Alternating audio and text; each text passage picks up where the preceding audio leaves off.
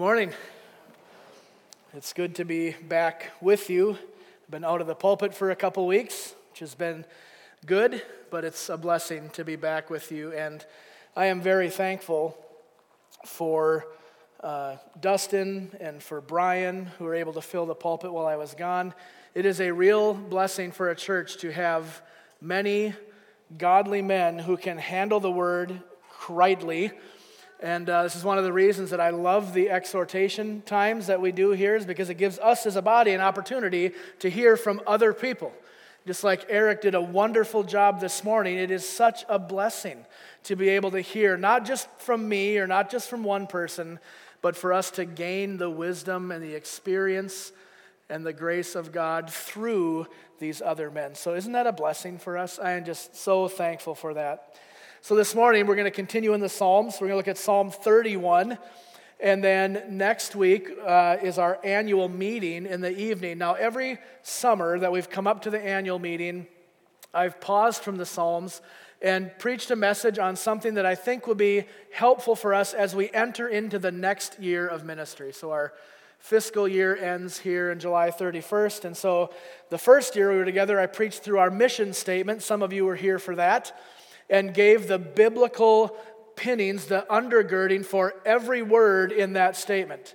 That we exist to gather, grow, and send disciples who delight in Jesus. Every word there has Bible under it. And so we gave the explanation for why we exist that way. Last year, we talked about gospel doctrine and gospel culture.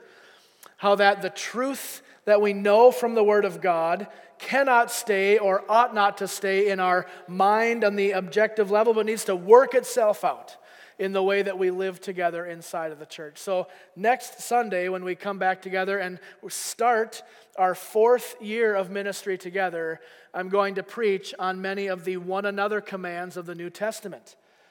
Because if we understand that God has not just saved us to be individual Christians living our little individual lives, but rather He has saved us into a body where there's many members and all the members are equipped by the grace of God to serve and care and love and grow together, that understanding will transform a church.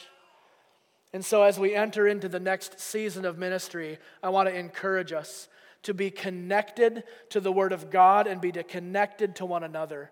So that's what we're going to do next Sunday, and I hope you can be back for that. But today, as I said, we're going to look at Psalm 31. This psalm now is very similar to what we have seen previously this summer. There is a lot of similar language of declarations of dependence on God, making requests, asking God to vindicate David, asking him to work on his behalf. This is very similar language. In some ways, we could say there's not really anything new in this psalm compared to what we have seen over the past two months or so. And I know that's probably not the right way to say that. There's nothing new. But you know what I mean? This is all very familiar as we look at Psalm 31 this morning. So as I'm going through the week and I'm thinking about this and praying about this, I say, okay, why, why is it like this? As we read the Psalms, there is so much overlap. Do you notice that? There is so much repeated language. There is so much that David and the other psalmists write that is just seems to be repetition after repetition after repetition. Why is that? Why not just write one chapter? That says everything, or, or 10 chapters. Why is the Psalms 150 chapters long, each of those in some way or another having overlap with other areas of the book? Why, why do it that way? I thought of a few reasons, and I want to share a couple as we begin, but I also want you to think about that. So don't just take Jacob's word for this. I want you to think why do you think that there is so much repeat language in the Psalms? Well, here's my two ideas. I think that when we see similar language in the Psalms, specifically with David, so David wrote many, he didn't write all the Psalms, you know that, right? David did not author all of the Psalms in the book. Moses wrote some, Korah, Asaph, there's a lot of contributors to the book of Psalms. But when we consider David's writing especially, we see that there is a great level of consistency in his prayers. Okay? So most of the Psalms are in the form of prayer. They are being offered and directed right to God. And we, of course, gain instruction and insight from observing those prayers, but much of this language is directed to God. So, as we see the language repeated, as we see themes repeated, what it tells us is that regardless of the situation David finds himself in, I mean, it could be physical danger, it could be because of his own sin, it could be because he's lonely, whatever the case is, he comes to God with similar language it shows us that he has confidence that no matter what he's going through, he can cry out to God. He can come to God and bare his soul and reveal his heart, knowing that God hears him and will answer him. And I think that's really encouraging for us too. That we don't have to come up with like wildly drastic and different language every time we pray. So bring your heart to God. We're going to talk about that when we close. Second thing. I think for the repetition here is that God knows his people. And he knows that it is really easy for us to forget what he has told us. So not only do we see consistency in David's life as he prays to God over and over and brings his request, his, his praise, his worship, his, his adoration to God, we see consistency there. But also, with God instructing his people, we see that he is reminding us of the truth over and over again because he knows that we forget. And God doesn't want you to forget his word. He does not want you to have it go in one ear and out the other, and you just leave this place and forget everything that you've heard. So he repeats and repeats and repeats the instruction for his people, and that is not meaningless. That is an act of God's grace as He cares for us and shepherds us and reminds us of our inadequacy and our forgetfulness, we turn to the Psalms and see it over and over and over again. And I'm saying that's on purpose. That's on purpose. So, we're coming this morning to this psalm, and I just want to encourage you don't tune this out this morning. There's a lot of similar language. You, you've heard this before, but you need to hear it again, just like I do. Okay? So don't let the, the seed of the Word of God be snatched away by the birds of familiarity. Okay? Don't let that old crow come down and take that seed, is what I'm saying. Listen. This is for you this morning. Yes, it's similar. Yes, you've heard this before. But let's pray together that God would give us a fresh set of eyes to see His Word, that we would gain insight and understanding for God through this text so don't tune it out. I, none of you would tune out a sermon, I know that. But I'm just saying, you know, just in case there happened to be someone, okay?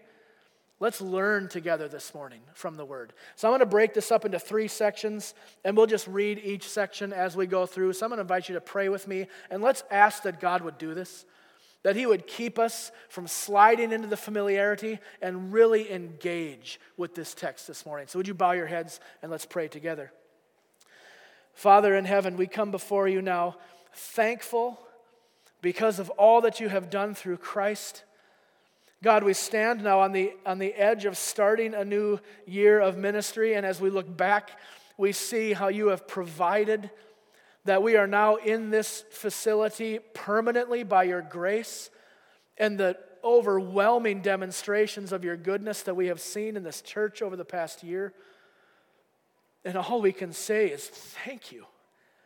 Thank you, God, for doing these things. Thank you for working your goodness for your people.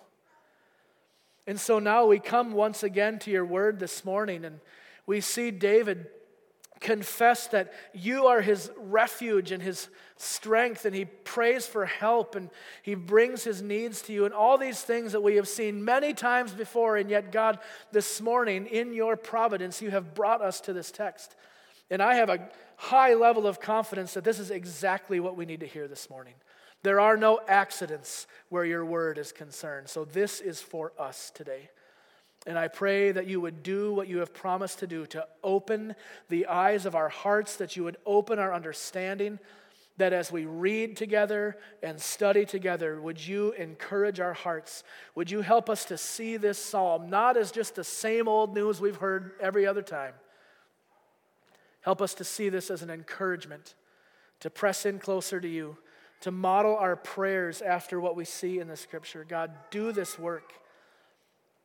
We are helpless unless you come and teach us. And so, by your Spirit and through your word, come and do this work. I pray in Jesus' name. Amen. Amen. Well, if you haven't, would you open your Bibles to Psalm 31? And we're going to read the first section here, verses 1 through 8. And I want you to keep an eye out here for the strength of God, the firmness of God, and then David's gladness because of that. So let's look at verse 1 through 8 in our first section Psalm 31. In you, O Lord, do I take refuge. Let me never be put to shame. In your righteousness, deliver me. Incline your ear to me. Rescue me speedily. Be a rock of refuge for me, a strong fortress to save me. For you are my rock and my fortress. And for your name's sake, you lead me and guide me. You take me out of the net that they have hidden for me, for you are my refuge. Into your hand I commit my spirit. You have redeemed me, O Lord, faithful God. I hate those who pay regard to worthless idols, but I trust in the Lord. I will rejoice and be glad in your steadfast love, because you have seen my affliction. You have known my distress of my soul and you have not delivered me into the hand of my enemy. You have set my feet on a broad place. Now, at times when we read the language here in the Psalms, and I think in all of the Bible in some ways, it can be hard for us to connect it to our experience now. Okay, and I have in mind here some of the words that we just read in that first section words like stronghold, uh, fortress, refuge, we, we know what those words mean, I think, especially theologically, but we don't really use those probably in our vernacular very commonly. David's experience and what's motivating his writing is that he actually has been in situations where he needed a literal physical place of refuge. Whether it be King Saul or the Philistines or people in his own court. He was pursued regularly and needed places of refuge and of safety. So for him to compare God to a strong tower or to a refuge or a place of rest made perfect sense.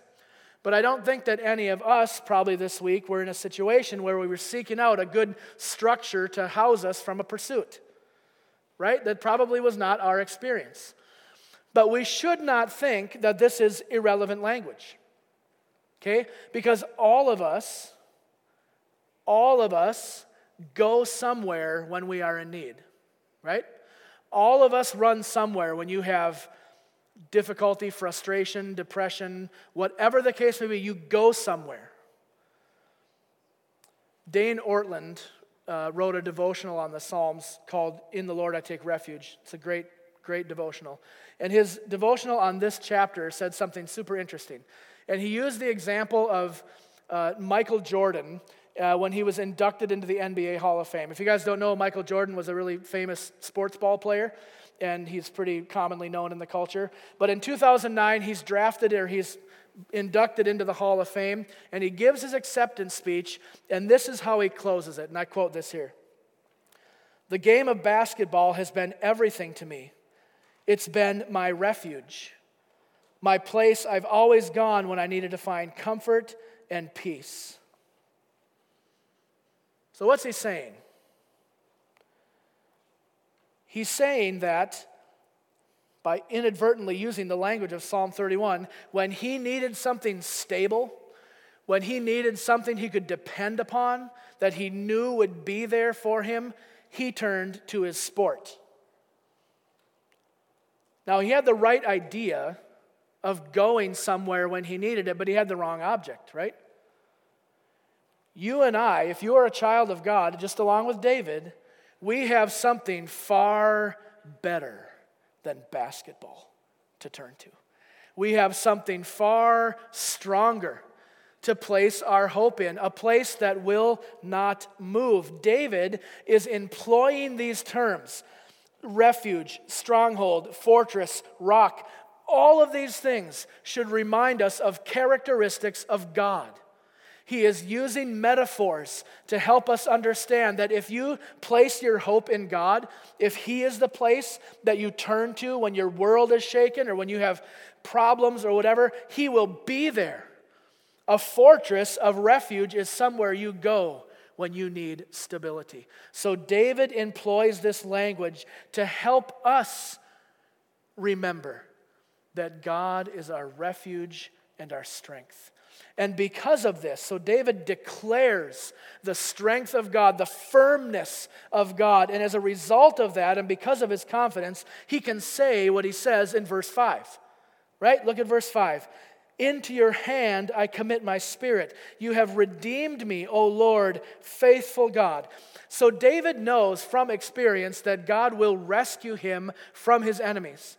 You read through 1st, 2nd Samuel, 1st, 2nd Kings, you get all these accounts of when God rescued David physically, okay? Provided safety for him, defeated his enemies. But more than that, David is saying here that not only does he trust in God to take care of his physical, literal body and to protect him from his enemies, but his spirit, his soul, his heart will be guarded by God. That's what it means. Into your hand I commit my spirit, meaning that he releases the control of his entire life to God.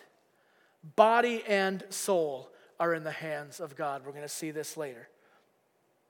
This is the level of confidence that David has in the Lord.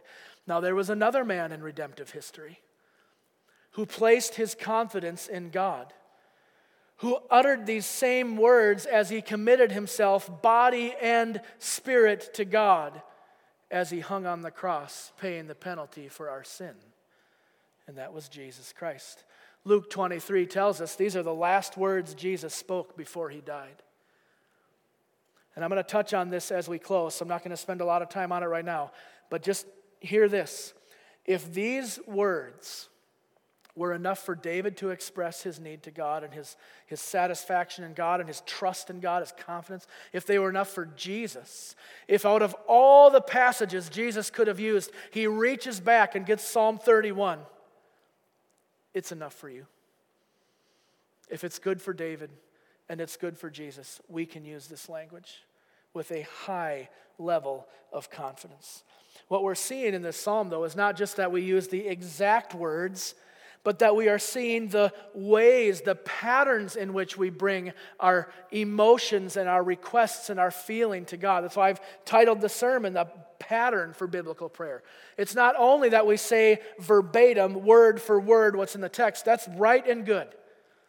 But more than that, notice how the language is used. Notice the situations that prompt this kind of language and use that as you develop your own patterns and habits in prayer to the Lord. So let's keep moving. Second section is verses 9 through 18.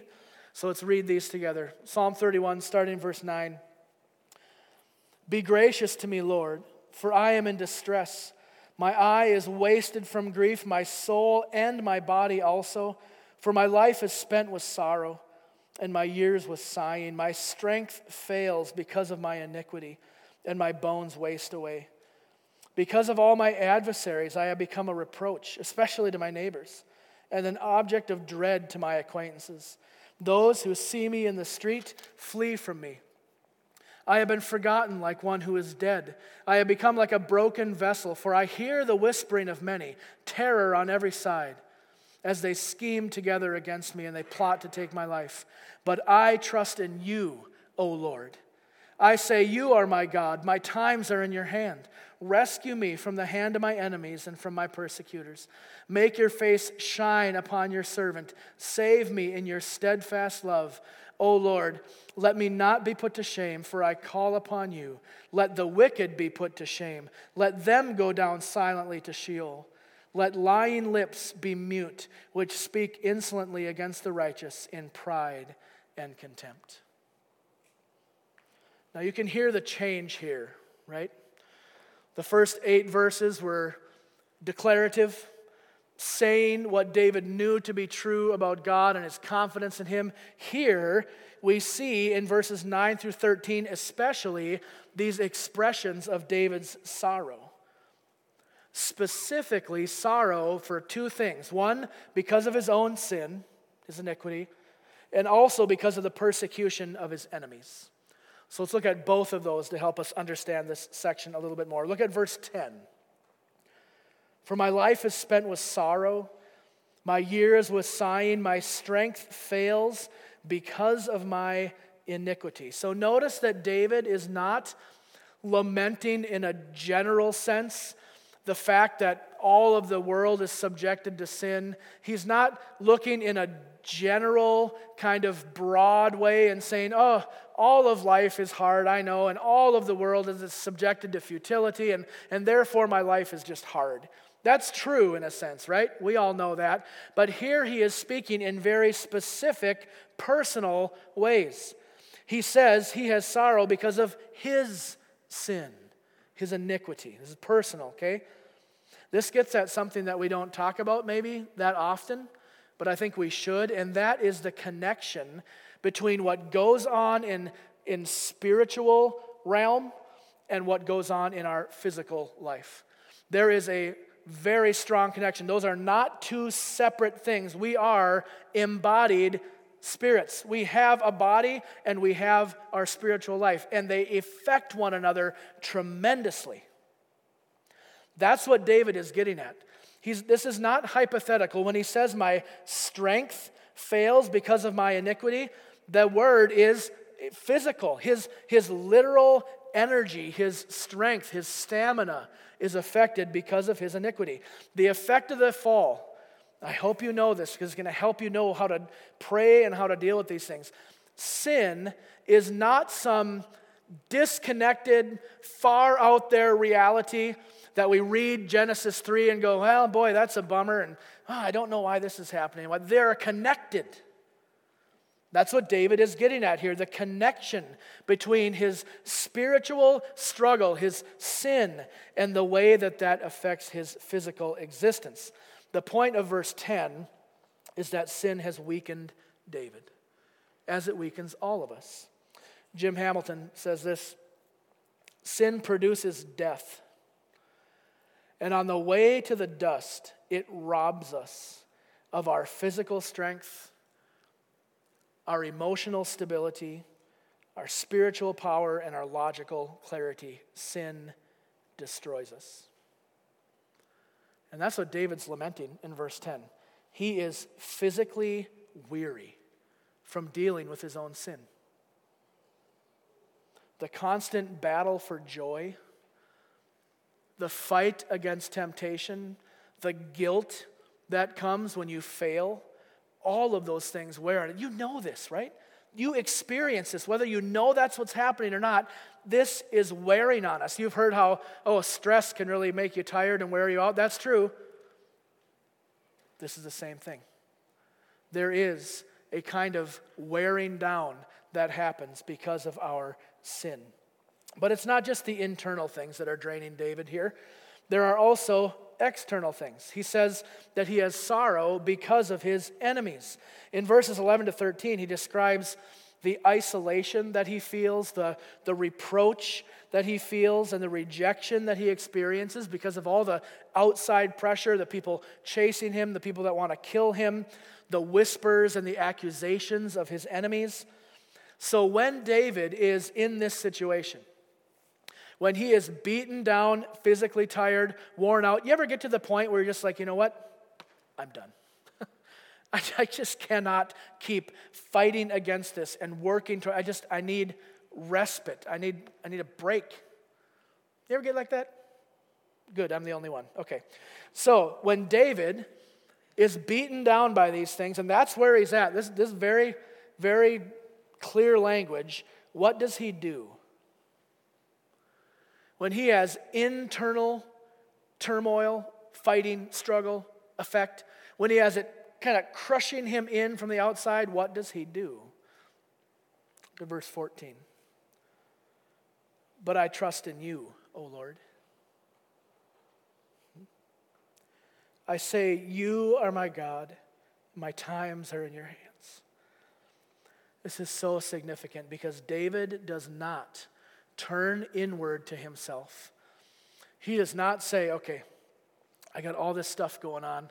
I got sin, I got enemies, I got illness, I've got my kid who wants to take me off the throne, and all these things going on. I need to figure this out. What does he say? I trust in the Lord. I say, You are my God. My days, my times are in your hands. He turns away from himself. And this is what we need to look at and pattern our lives after. Not that we have to do exactly what David did, but notice how he responds to these things. He responds by looking outside of himself, looking outside to God, and saying and declaring, I trust in you. I trust in you. Excuse me. It's far too easy for us to look at our own life and to look at our circumstances, to look at our problems, look at our relationships, our, our kids, our spouse, our work, whatever it is, and just immediately try to fix everything. You just got to get your hands in there and figure out okay, how, how can I do this? How can I fix it? You can't, maybe. maybe what you need to do is turn away from yourself, to turn away from your own strength, your self reliance, and say, God, I trust in you. You are the one I trust in. When David says, My times are in your hands, he is declaring that his life times is just another word for his, his, his existence, his days. And he is saying, Every one of my days is under the sovereign direction and providence of God. That is what gives him this high level of confidence. And here's where we need to notice when, when he says this, that my days are in your hands, my times are in your hands. What he is saying, and what I am telling you right now, is that there is nothing you can do to extend your life longer than God has ordained. It's one half. The other half of that is there is nothing you can do to shorten the number of days that God has given you. I am all about taking care of your body. Obviously. That was a joke. We should be responsible with what God gives us. But hear me you will not exercise your way into one minute longer than God has ordained for you. And there is nothing that you can do to abbreviate your life prematurely before God is finished with you. Do you know what a comfort that is? Do you know the kind of confidence that should be in our hearts, knowing that our times are in God's hands? What would it look like if all of us in this church believed that verse?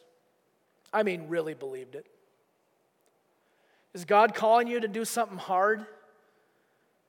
Something uncomfortable? Something painful? Something risky? You can't change His plan for you. He will not he will not let you mess up His plan for your life.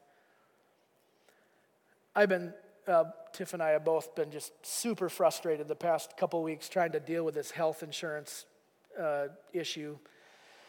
And uh, getting down to the wire here of like, I need refills on the medications that keep me going, and things aren't lining up. They're, they're not covering, there's delays everywhere. So, what if, just worst case scenario here, we all have a worst case scenario. What if insurance doesn't cover, for some reason I don't get the insulin or the anti rejection meds or whatever, and my body shuts down and I die? Will that have changed God's plan for me? Will that have changed the number of days that He has ordained for me? No. You need to know that you need to know that your times are in His hands. I'm not trying to be morbid or whatever.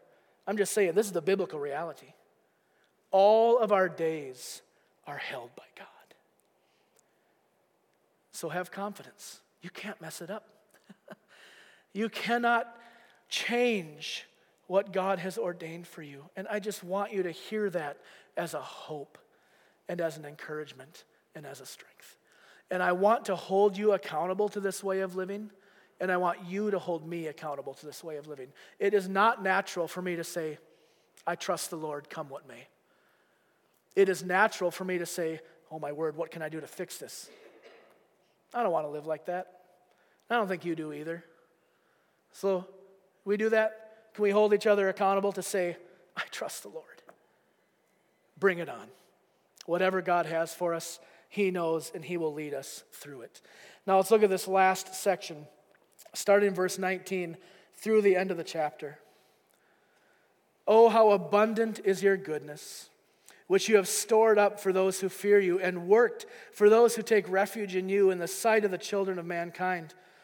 In the cover of your presence, you hide them from the plots of men, you store them in your shelter from the strife of tongues. Blessed be the Lord, for he has wondrously shown his steadfast love to me when I was in a besieged city. I had said in my alarm, I am cut off from your sight.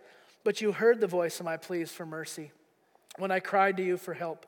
Love the Lord, all you his saints. The Lord preserves the faithful, but abundantly repays the one who acts in pride.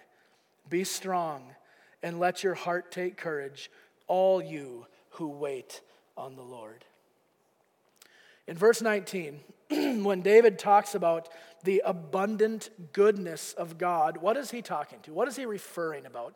Is this just kind of a, well, we know that God is good in a general sense, and so we're going to talk about. No, I think there's specific things in this passage that demonstrate to us the kind of goodness of God that David is talking about. So let me give you three quick examples. First, God demonstrates his goodness by working for his people. Look at verse 19. How abundant is your goodness. So the whole thing's talking about goodness, right? Which you have stored up for those who fear you and worked for those who take refuge in you. Isn't that great? That God, it's not like He has this huge storehouse of goodness, but He's unwilling to part with any of it. He's going to hold it back for Himself. It's not like he knows how to be good, but he refuses to act on that knowledge for the good of his people. He is ready, willing, and able to work goodness for his people. And when we combine this truth with the fact that God is all powerful, meaning there's nothing he can't do, to know that that God is working goodness for his people, for those who fear him, is a tremendous encouragement. God is not working against you if you are his child. He is not working things for your bad or for your failure. He is working goodness for those who fear him. It's so amazing. Also, we see God's goodness in the fact that he delivers his people. In verses 21 and 22, David is recounting a time when he is surrounded and cut off. He's in a besieged city. And this isn't just a metaphor. If you read 1 Samuel 23, you find out that David is in this city. He went there to flee from Saul. He thinks he can take refuge there, and the people betray him, and they're going to turn him back over to Saul. So he's, he's stuck. He can't go anywhere. He's closed off. And he alludes to this when he says that he cried out to the Lord, but it was like he was cut off from his sight. Right? That's what he was feeling there. But God, in his goodness, delivered him. This is one of the ways that God demonstrates his goodness, that he delivers his people. Lastly, the goodness of the Lord is seen in his justice. Look at verse 23. Love the Lord, all you his saints. The Lord preserves the faithful, but abundantly repays the one who acts in pride. In order for God to be good, he has to be just. You, you know that? No one is going to believe in the goodness of a God who could care less about wickedness or evil. He can't be good. Look what he's allowing to have happen. And this is a pretty common objection when people talk about the goodness or the love or the care of God. But it has to be both. He perfectly balances his goodness and his justice so that there can be no claim that stands against him regarding injustice. He preserves the faithful, but abundantly repays those who have it coming according to his law. That is justice. So, those are just three ways that God demonstrates his goodness. And that's what prompts David to say in verse 19, Oh, how abundant is your goodness. So that's the psalm. And we skipped a lot. And I just encourage you to go back and, and read this again. There are so many good truths here. But I want to close by sharing just a few examples of how this psalm has been used through redemptive history and how that should encourage us to use it as well. Okay? So I'm just going to share just three examples. So David uses it here, Psalm 31, he uses this language. Again, in Psalm 71, it's almost verbatim, the first three or four verses of that psalm. But then as we move on, we see Jonah. You know who Jonah was a prophet of God, sent to the people and uh, to preach a message of the gospel, and he says, Nope, I don't want to. So what happens? Chomp goes in the big fish. In Jonah chapter 2, while he's in the belly of this great fish, he cries out to God. And he borrows language from Psalm 31. It's very close. Read, read Jonah chapter 2, you're going to find out all about this. He is, you talk about being in a besieged city. He can't go anywhere, right? He is feeling many of the same things that David felt, and he cries out to God using this language. Jeremiah, another prophet of God, in Jeremiah chapter 20 or 23, I don't remember which one, uses this language as he hears the whisperings of the people around him and, and, and danger on every side and all this stuff. He borrows the language of Psalm 31 to cry out to God to make his request known. And probably most familiar to us then would be Jesus. As he hangs on the cross, bearing all of the weight of the sins of his people, and in an expression of confidence and the hope that he had that God was able to do what he had promised to do, he commits his spirit to God using the language of Psalm 31. Now, here's the reason I cite these examples. Sometimes when we pray, we get the idea in our head that we have to come up with something new, something novel. We have to really class it up, especially if we're praying with other people. Some of us tend to revert back to King James language when we're praying because we think it sounds better or, or more syllables or whatever. Jesus talked about this when he's indicting the religious leaders, and he says, They think they're going to be heard because of their many words. But you know what? You don't have to come up with something novel, you don't have to come up with something new. Follow the pattern of Scripture and just express your heart to God. You remember the beginning of last year, we gave out that Don Whitney book, Praying the Bible? And a lot of you picked that up, and it's a really helpful guide to just get in the habit of reading God's word back to Him. God loves to hear His word prayed back to Him from His people. So I just want to encourage us as we look at this psalm as a pattern of our prayer. In other words, not just exactly the, the verbatim words that we should use, but how David expresses things, how Jonah and Jeremiah and Jesus all express their heart in prayer like this, we can do the same thing. You do not have to stress about coming up with big, fancy words. God hears you. Pray his word back to him. And now, how does that happen? This is the last thing I'll say. This happens by knowing the Word. There is an inseparable connection between prayer and the Scriptures. You cannot pray the Bible back to God in a moment of need unless you know the Bible. So, if we are going to be the kind of church that says, God, I trust you, my times are in your hands. Lead me wherever you want. I have confidence in you. We have to know that from the Bible. So, my encouragement is not just to work on the pattern of prayer, my encouragement is to know the Word. Hide the Word of God in your heart, study the Word of God, meditate on the Word of God. Do it individually, do it in groups. We do it corporately on Sundays.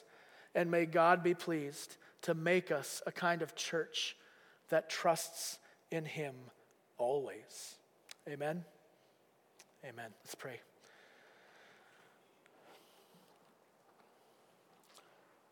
Father, thank you for this psalm.